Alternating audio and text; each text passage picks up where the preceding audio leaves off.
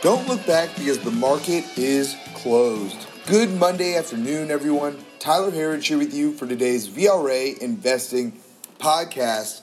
It was a bit of a hesitant start to the week this week ahead of this week's Fed meeting, or at least that was the narrative that the media went with this morning.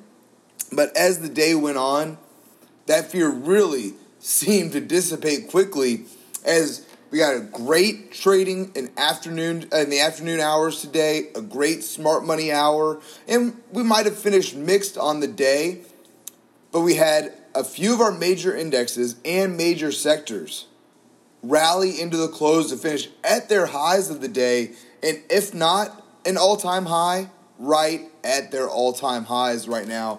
And folks, really, our tune remains unchanged here.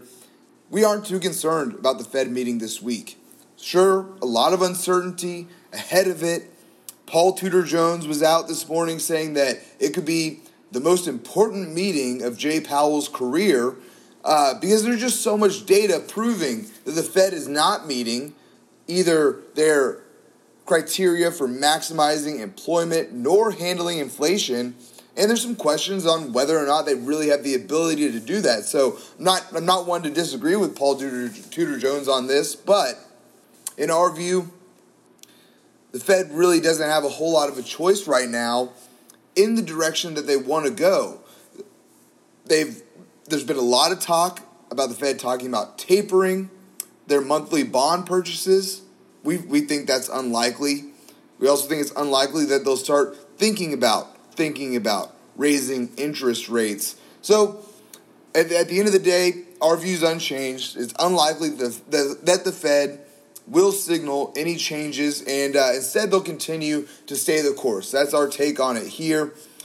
Really, overall, macro theme, we remain in the camp that this bull market is only just beginning. We've been talking about it here for months, folks. I'm sure we've been a broken record on it, but we're now just in the second year of this bull market. And by the time that this is all said and done, we do believe that this period will be looked back on like the dot-com melt-up of the 1990s. Yes, of course, that was followed by the dot-bombs. That's what people tend to focus on. But that 5-year period in there where I don't have the number exactly in front of me, where the NASDAQ returned, 500% or three. I'm blanking on the exact number right now, but incredible gains for that time period. And we still are in the early innings of our melt up here. So we've got years to go before we really hit that mark. Now, of course, that doesn't mean there won't be causes for concern, some pauses, some pullbacks. But it does mean that every time we get one of those, the dips are to be bought. That's how we've been playing it here for the last year now. And until something changes, we're going to continue doing so. And the main difference here that we wrote about to our members this morning is that the public is just only beginning to fall back in love with equities. And not just in the United States, but on a global level as well, where the dot-com melt-up might have taken place primarily in the United States. This is going to be a global melt-up that we see here.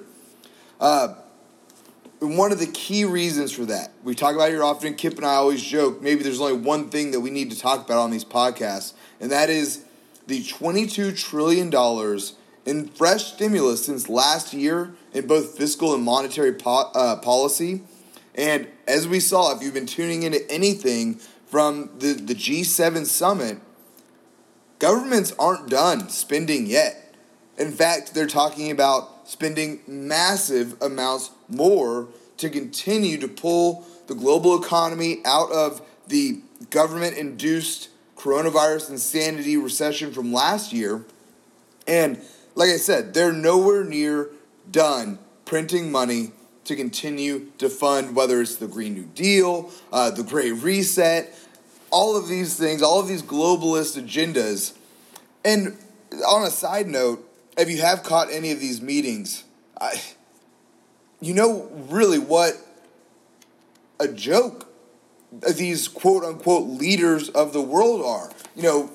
virtue signaling across the board, doing elbow bumps with masks on outside. They're all vaccinated, but they're wearing their masks anyway and not shaking hands. And then as soon as the photo op is done, they sit down right next to each other and take their masks off. It's just a joke. It really is. It's really cringeworthy, and especially Joe Biden. I mean, the amount of gaffes he's had in this weekend alone is enough to really probably for all the mishaps that Trump had. In this one weekend alone, Joe Biden has produced enough clips that they're probably about the same length of time if you put them all together. But in the words of George Carlin, it's all a big club and you ain't in it. That is the group that we're looking at here with these G7 totalitarians who are very happy to have Joe Biden up there with them. They know that he's nothing more than a puppet to help go along with their Great Reset agenda. But people are waking up to this reality. And especially, maybe this is a little anecdotal, but talking to friends, especially those on the left and even far left, realize that these people don't have their best interests at heart. They don't support them. They don't support we the people as a whole. Whether you're left, right, in the middle, it doesn't matter. It is them, the globalists, what they say, the elite, against we the people. And people are really waking up to that quickly. But folks, I'm going to change gears here. Our job here is to make you money. And that is why so many of our clients and people who follow our work have a hard time understanding, hey, you're calling for a global bull market melt-up, but you're talking about, how corrupt and really inept these global leaders are. Well, it's all part of their plan. When the stock market's going higher, real estate values are on the rise, people are making money. It makes it a lot easier to go along with their agenda then. We've been calling it the big bribe, the government psyop to implement their policies, and we'll continue to talk about that here every day on our podcast, and we've got a few special reports and other things coming your way as well, so stay tuned here. But looking at our markets on the day today, we got some great research back over the weekend from one of our leading indicators here, and that is that private equity deals are on their way to a new all-time high here in 2021. We're only halfway through the year, and we're just 15% away from an all-time high.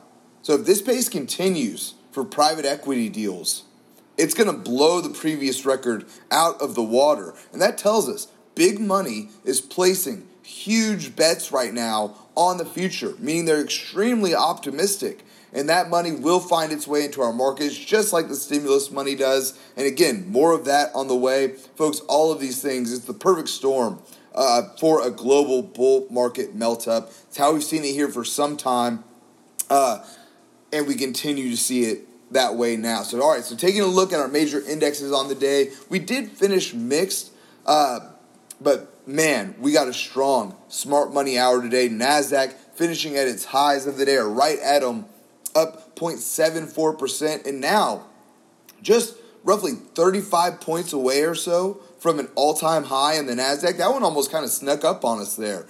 So another day like today, and we're hitting all-time highs in the NASDAQ. The semis, which I'll get to more, in our sector watch, also getting very close to all-time highs here.